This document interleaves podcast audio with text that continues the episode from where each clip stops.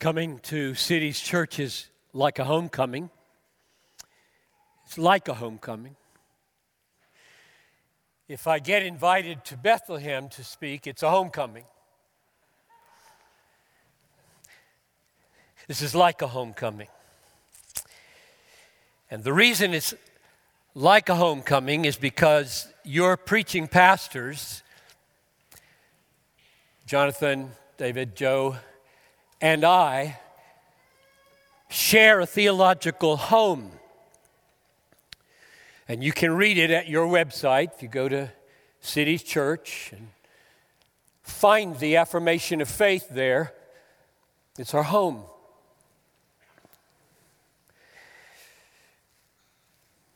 So, to see the hand of God on you for these five years, to see Him bring you to this place by His mercy, this milestone, both of five years and of uh, stewarding what God owns, is a very deep pleasure for me. Because it means there's another foothold, another base of operations from which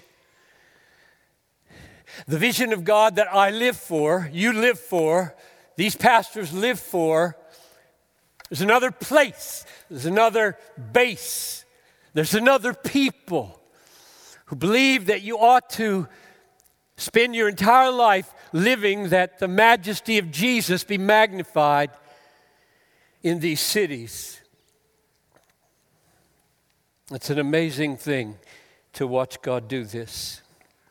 Nothing is more important than that God in Christ be seen and savored and shown for who He really is to all the peoples of the world, including you and those to whom you are sent as salt of the earth. Nothing is more important than seeing and savoring and showing the majesty of Jesus in this world.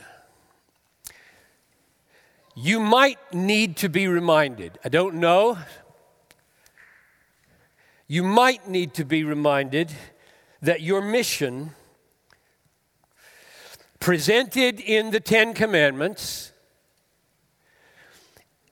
in these cities is so utterly countercultural and so deeply counterintuitive for the other folks of the Twin Cities, so offensive to people whose happiness has never reckoned with the supreme worth of God so shocking in the way God speaks to you out of the Ten Commandments that it will take a miracle in your life and their life for anybody in these cities to understand or grasp or see or savor or show what you're about.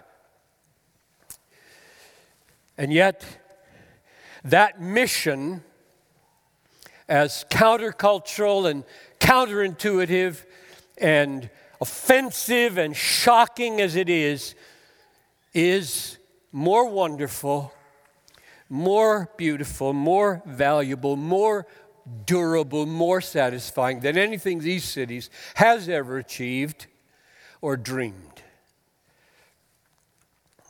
Now, there's a bridge between my gladness over your church and its mission in these cities there's a bridge between my gladness over that and Exodus 20, verse 7, which is my assignment for today. And that bridge is found in paragraph 3 of the affirmation of faith that your elders all subscribe to, as do I, with great joy. I'm going to read you those two paragraphs and pray and cross the bridge into the Word of God. We believe that God, from all eternity, in order to display the full extent of His glory, for the eternal and everlasting enjoyment, ever increasing enjoyment of all who love Him, did by the most wise and holy counsel of His will freely and unchangeably ordain and foreknow whatever comes to pass. We believe that God upholds and governs all things, from galaxies to subatomic particles, from forces of nature to the movements of nations, from the public plans of politicians to the secret acts of solitary persons, all in accord with his eternal, all wise purposes to glorify himself. Yet, in such a way that he never sins, nor ever condemns a person unjustly, but that his ordaining and governing all things is compatible with the moral accountability of all persons created in his image. So, two expressions in those two paragraphs, a single theme, which brings the first three commandments of the Ten Commandments into focus. First, God ordained all that comes to pass to display the full extent of His glory. Second, God governs all things in order that he might display his eternal, all wise purposes to glorify himself. So, God ordained all things to display God. God governs all things to glorify God. And as the affirmation says, this radical God centeredness of God is for our eternal and ever increasing joy. And with that, we've landed in the first three commandments.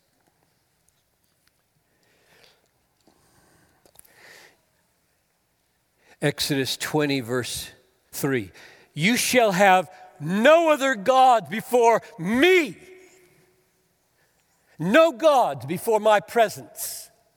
No gods before me in your priorities. Me alone, me supreme. This is God talking.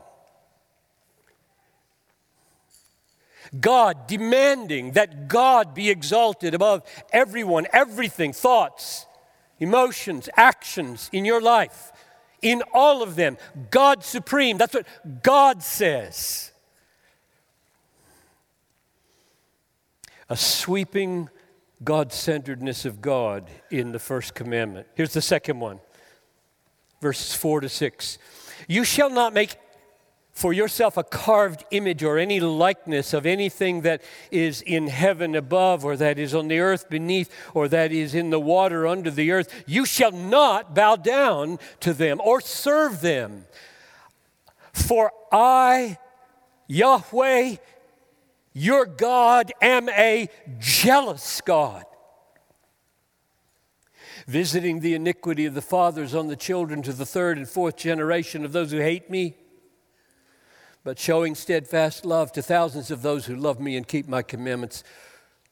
Here's the most foundational statement in that foundational statement I am jealous of your everything. I'm jealous of your brain and its thoughts. I'm jealous of your heart and its emotions. I'm jealous of your hands and your actions. I'm jealous of your mouth and everything that comes out of it. I'm a jealous God. That's the most foundational thing he says in the second commandment. So don't bow to images, don't serve images, don't love images, don't obey images, don't hate me. I'm jealous of your bowing. I'm jealous of your serving. I'm jealous of your loving. I'm jealous. I brought you out of the land of Egypt to myself. I made you. You're mine. I'm your maker, your God, your liberator, your husband, your father, your wisdom, your king, your treasure. I'm your life. I'm jealous of you. You belong to me. Don't commit suicide. You belong to me. Let my jealousy hold you to me. Oprah Winfrey heard a sermon when she was 27 that drove her away from biblical Christianity because the sermon was about the jealousy of God. Let me quote you what I wrote down from her testimony on YouTube. You can go there and find it. Then the preacher said, The Lord thy God is a jealous God. This is Oprah talking. I was caught up in the rapture of that moment until he said, jealous. And something struck me. I was 27 or 28, and I was thinking, God is all, God is omnipresent, God is also jealous. A jealous God is jealous of me.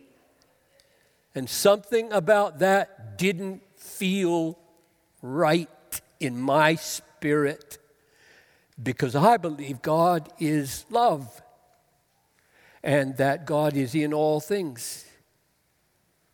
Close quote. She was gone.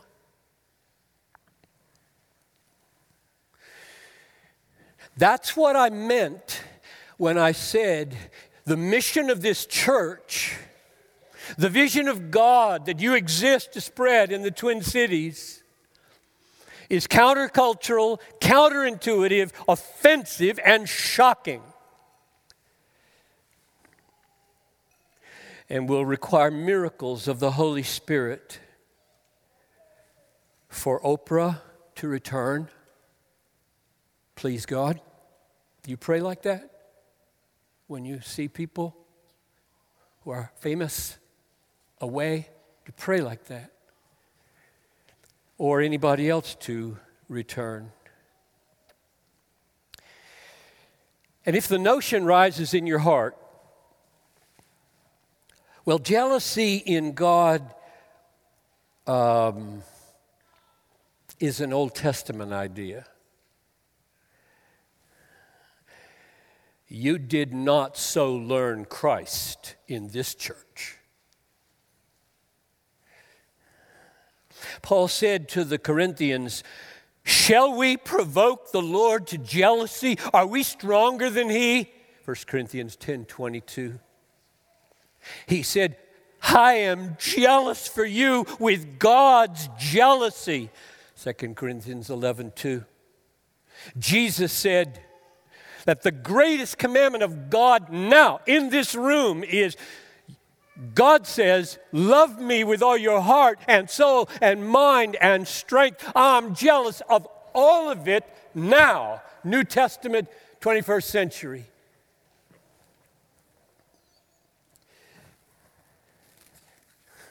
And Jesus said this Whoever loves father or mother more than me is not worthy of me. And whoever loves son or daughter more than me is not worthy of me. God the Father and God the Son today in this room, right now, Cities Church, are aflame with jealousy for the totality of your heart and mind and mouth and hands maybe even more jealous than Sinai because we know Christ. And now comes commandment number three. My assignment, let me pray. Father, as we attempt to unfold what it means not to take your name in vain. Be our helper. I have said it's a miracle that anybody believes what is here in the Ten Commandments and all over the Bible. But you have wrought that miracle in hundreds in this room. Praise your name. I, I hope, I pray that they know they are a walking miracle if there's any resonance with these first three commandments. And so I ask for that miracle to be wrought in me and through me now in Jesus' name. Amen. Verse 7 You shall not take the name of the Lord your God in vain, for God will not hold him guiltless who takes his name in vain. Let's start with the second half. It's a warning. It's not a commandment, it's a warning, it's a an argument. If you take the name of the Lord your God in vain, he will not hold you guiltless. In other words, guilt and punishment will rest upon your head if you take the name of the Lord your God in vain. Now, what does that mean? That doesn't mean there is no way then for a person to repent of taking the name of the Lord in vain and find forgiveness for having taken the name of the Lord in vain. It doesn't mean that. We know it doesn't mean that because these very words echo again in chapter 34 like this The Lord, the Lord, a God merciful and gracious, slow to anger and abounding in steadfast love and faithfulness, keeping steadfast love for thousands, forgiving iniquity and transgression and sin, but who will by no means clear the guilty. Now, how do you make sense out of that?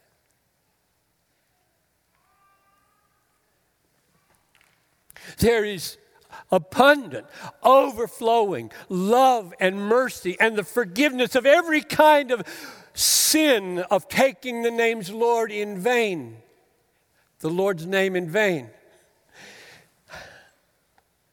But he won't. He won't clear the guilty. So here's my inference from that clash. He means he won't hold you guiltless unless you repent of taking the Lord's name in vain and embrace His provision for the covering of your sin through a substitute and a sacrifice. Animals then, Christ now. So if you are guilty, of taking the Lord's name in vain, there is a way forward.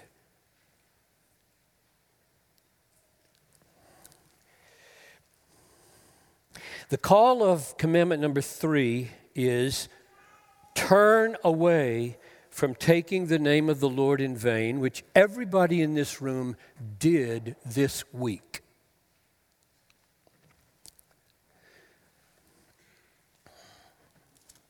Turn away from taking the name of the Lord in vain, repent, receive forgiveness, and then by the power of the Holy Spirit, be done with it. Don't take the Lord's name in vain anymore. Go, sin no more. Forgiven saints. So let's press into the meaning. We have to know what name means. We have to know what in vain means. We need to know what take means in order to be sure that we can fight against this. Let's start with name. Don't take the name of the Lord your God in vain. What does that mean? My guess is we would all rivet our attention on the immediate context and say, well, surely foremost in his mind is his proper name right here in the text of L O R D, all caps, Yahweh, which is built on the word I am, right? I am who I am. That's my name, Exodus 3 14. No beginning, no ending, no becoming, no dependence. I am Yahweh. I am, I am who I am. Absolute. 6,000 times plus in the Old Testament, God is called Yahweh. I am. And I, I, say it's foremost because right there, look at verse 2 I am Yahweh, your God. That's my name. Or verse 5 I, Yahweh, your God, am a jealous God. Or verse 7 You shall not take the name of Yahweh, your God, in vain. So, the first and most obvious meaning of name is Yahweh. That's my name, like John, Joe, David. Yahweh is his personal name. Don't take that name in vain. But since we know that Yahweh gave himself the name Yahweh with meanings, not a label to distinguish him from other gods, merely has meaning, since we know that in God's mind and throughout the scripture, names carry meaning about reality of the person, we are inclined, therefore, to trace out well, does name of God only refer to Yahweh? Since Yahweh is a name that has meaning, are there others? Here's a clue. In verse 5, it says, I, Yahweh, your God, am a jealous God. So that's the way I am. That's who I am. That's part of my nature. Jealousy for your heart and mind and words and hands. I'm jealous. That's who I am. So, when you get over to chapter 34, verse 14, it goes like this You shall worship no other God, for Yahweh, whose name is jealous, is a jealous God. So, the reality of God as jealous has become the name of God because names are reality when it comes to God. Listen, here are some more examples. Isaiah 57 Thus says the one who inhabits eternity, whose name is holy. Isaiah 9 To us a child is born, to us a son is given, his name will be called Wonderful Counselor, Mighty God, Everlasting Father, Prince of Peace. The reality is His name. His name is His reality. Matthew 1 You shall call His name Jesus, for He will save his people from their sins. The reality who he is and what he does is his name, Yeshua, Savior. Revelation 19, the name by which he is called is the Word of God. On his robe and on his thigh, he has a name written King of Kings and Lord of Lords. It's pretty clear, I think, that biblically the name of God is an expression, any expression of his reality. Well, is he? Who is he? So don't take the name of the Lord your God in, me, in vain means don't take God or anything that his name expresses about his reality in vain. Don't take God or anything that a name expresses about his reality. Don't take that in vain. He is, I am, jealous, holy, wonderful counselor, mighty God, everlasting Father, Prince of Peace, Jesus, Word of God, King of Kings, Lord of Lords, Alpha and Omega, and on and on. Don't take any of it in vain. It's His name. What does it mean to take in vain?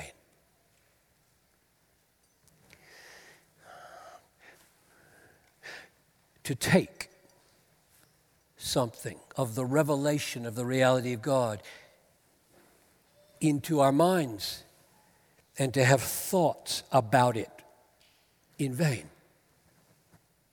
To take some revelation of the way of God into our heart and have feelings about it in vain. To take some expression of the reality of God on our lips and speak the name in vain. To take God into our resolves and do something in His name in vain. What does that mean? That's what take means. Take it into your mind, take it into your heart, take it into your words, your mouth, take it into your hands. And then think thoughts about him and feel feelings about him and say words with him and do things in his name, all of it in vain. What does that mean? In vain.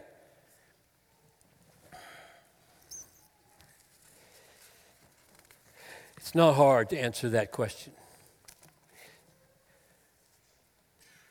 That little phrase, in vain, is used often enough that we're not left in the dark in the Old Testament or the New. You will be able to answer the question if I just read you five passages. I mean, five short sentences. Here they go Jeremiah 2 In vain have I struck your children, but they took no correction. Jeremiah 4 In vain you beautify yourself, but your lovers despise you. Jeremiah 6 In vain the refining fire goes on, but the wicked are not removed. Jeremiah 46 In vain you have used many medicines, and there is no healing. Malachi 3:14. You have said, "It is in vain to serve God. What's the profit of our keeping his charge?" So, in vain means spank the children, futile, empty, no correction happens. Put on makeup, futile, empty, no lovers. Put the wicked through a refiner's fire, futile, empty, pointless, no repentance. Take the medicines, futile, empty, pointless, no healing. Serve God, futile, empty, no profit, in vain, no success, wasted. So the question becomes how do you take the name of God into your thoughts, into your feelings, into your mouth, and into your hands in such a way that your thoughts and your feelings and your actions and your words are pointless, futile, empty, wasted, wasted thoughts, wasted feelings, wasted words, wasted deeds. How do you do that?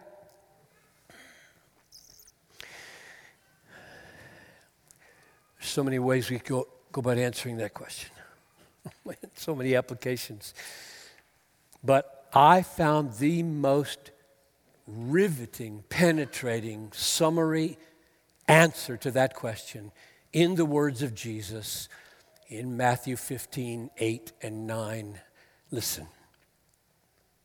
So I'm asking the question how how do we do this? How do we take an expression of God's reality into our mind? How do we take an expression of God's reality into our hearts? How do we take an expression of God's reality into our mouths? And how do we take an expression of God's reality into our hands or our feet? And all of our thoughts, all of our feelings, all of our words, and all of our actions, when we do that, are in vain. How do we do that? Here's Jesus' answer. This people honors me with their lips, but their heart is far from me. In vain do they worship me, teaching as doctrines the commandments of men. Now, that statement is about worship. I know that.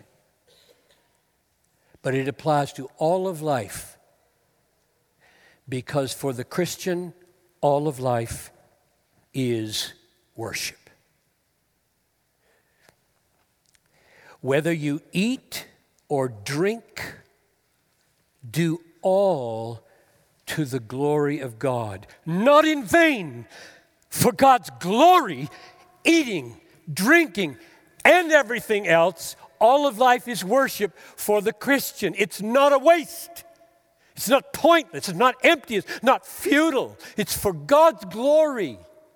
Or that was uh, 1 Corinthians 10:31. Here's Colossians 3:17. Whatever you do in word or deed, do everything in the name of the Lord Jesus.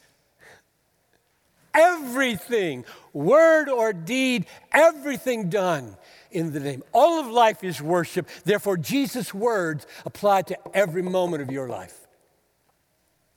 And they explain how you go about thinking, feeling, speaking, and doing the name of God in vain. He says two things. We turn our daily worship into emptiness and futility and vanity when we empty our hearts of affection for God, when they are emptied. This people honors me with their lips, but their heart is far from me. So, love, admiration, reverence, cherishing, treasuring, you name all the things here that belong to Him.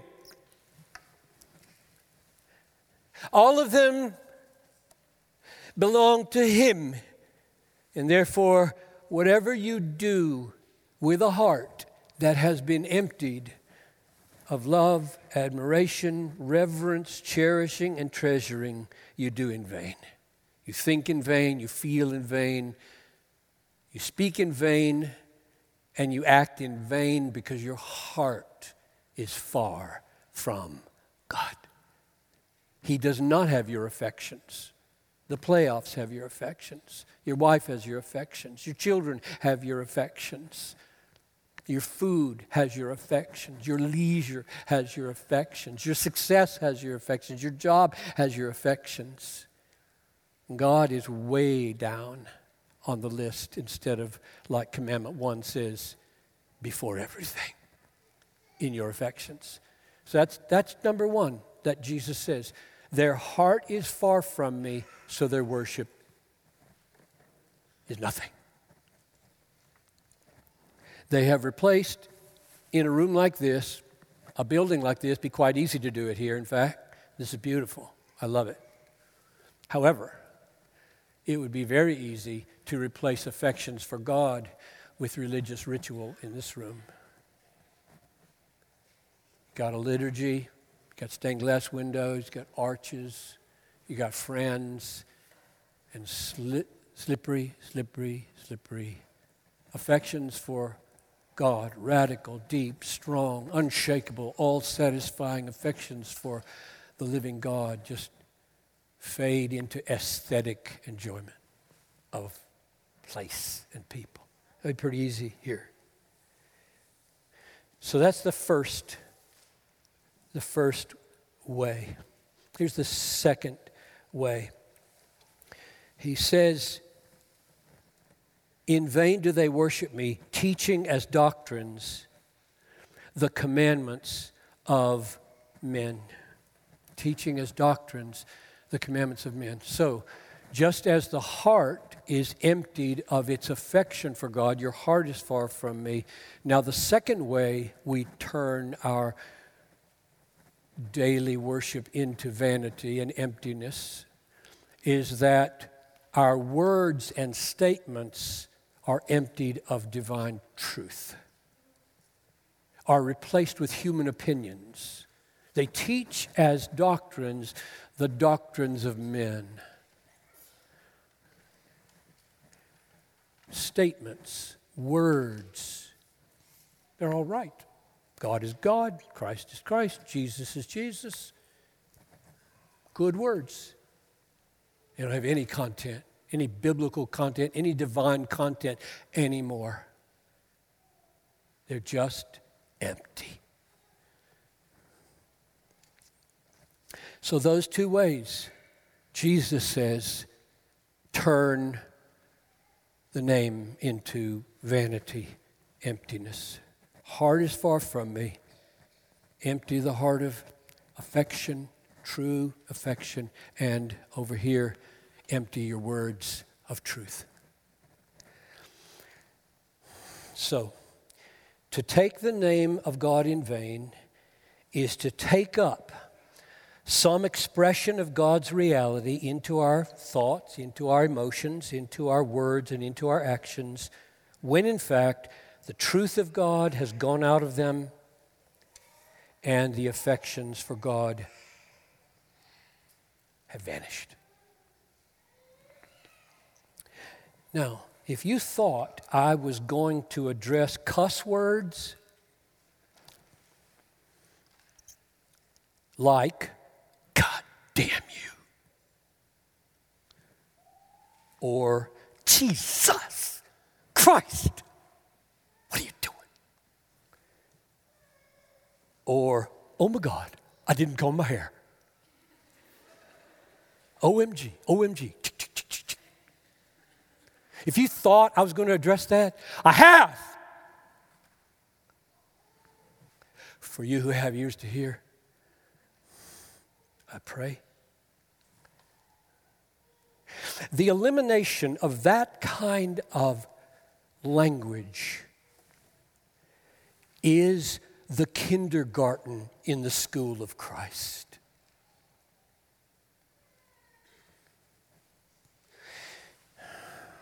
If you're still doing kindergarten behaviors, here's the remedy fill your words with the weight of God's truth and fill your hearts with affection for His name. And then spend the rest of your life doing serious, important things with His name.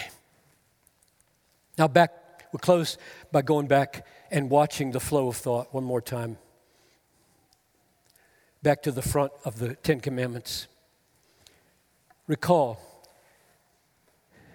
countercultural, counterintuitive, offensive, and shocking language. Nothing above me. Commandment one, nothing above me in your thoughts, in your affections, in your words, in your actions. Second, no carved substitutes that steal away your thoughts, your actions, your words, your action, your, your affections.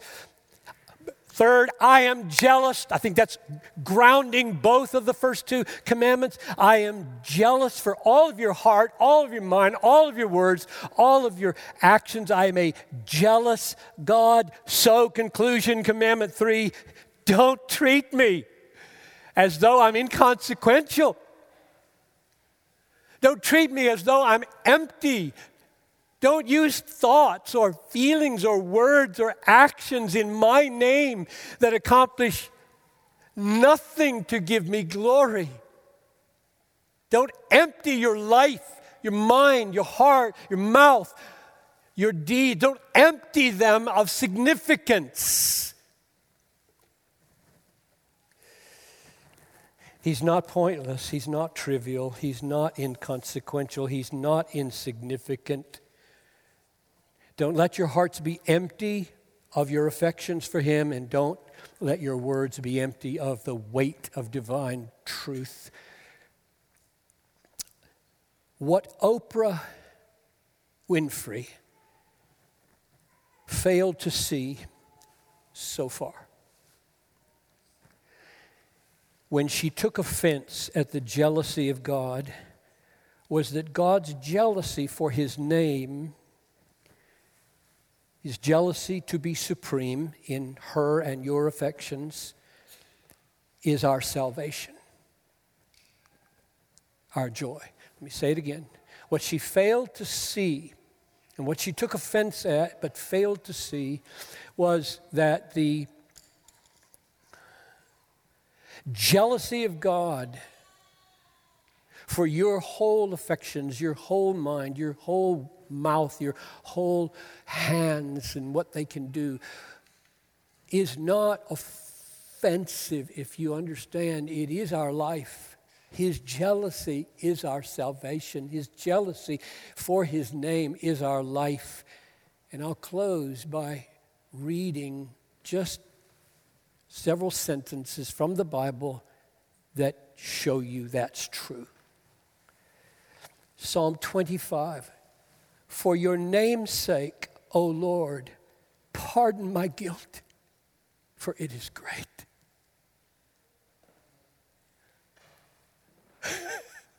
Do you see that? Because you are so jealous for your name. Pardon my guilt. Psalm 79 Deliver us and atone for our sin for your name's sake.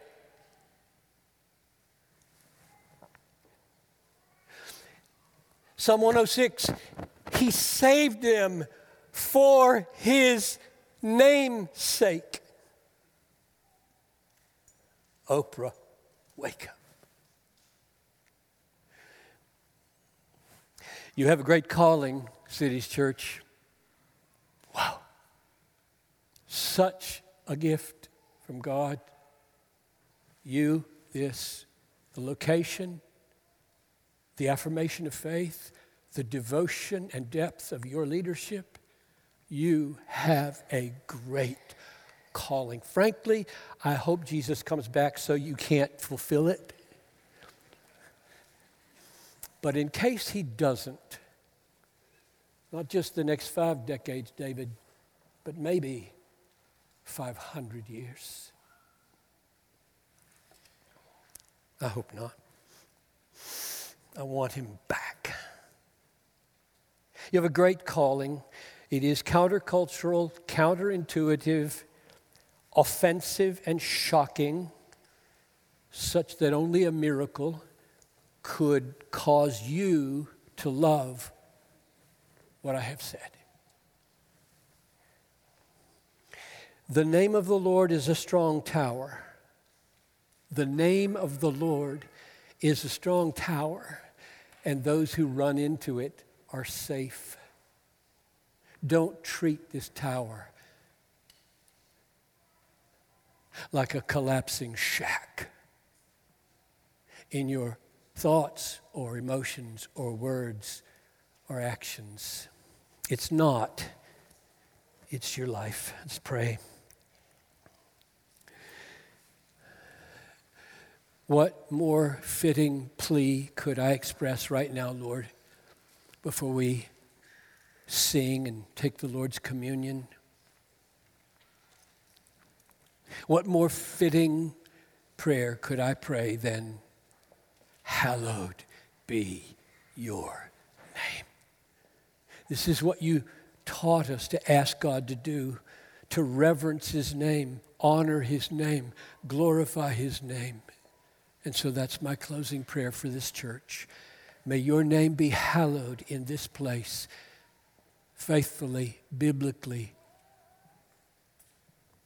and not in vain till Jesus comes. Amen.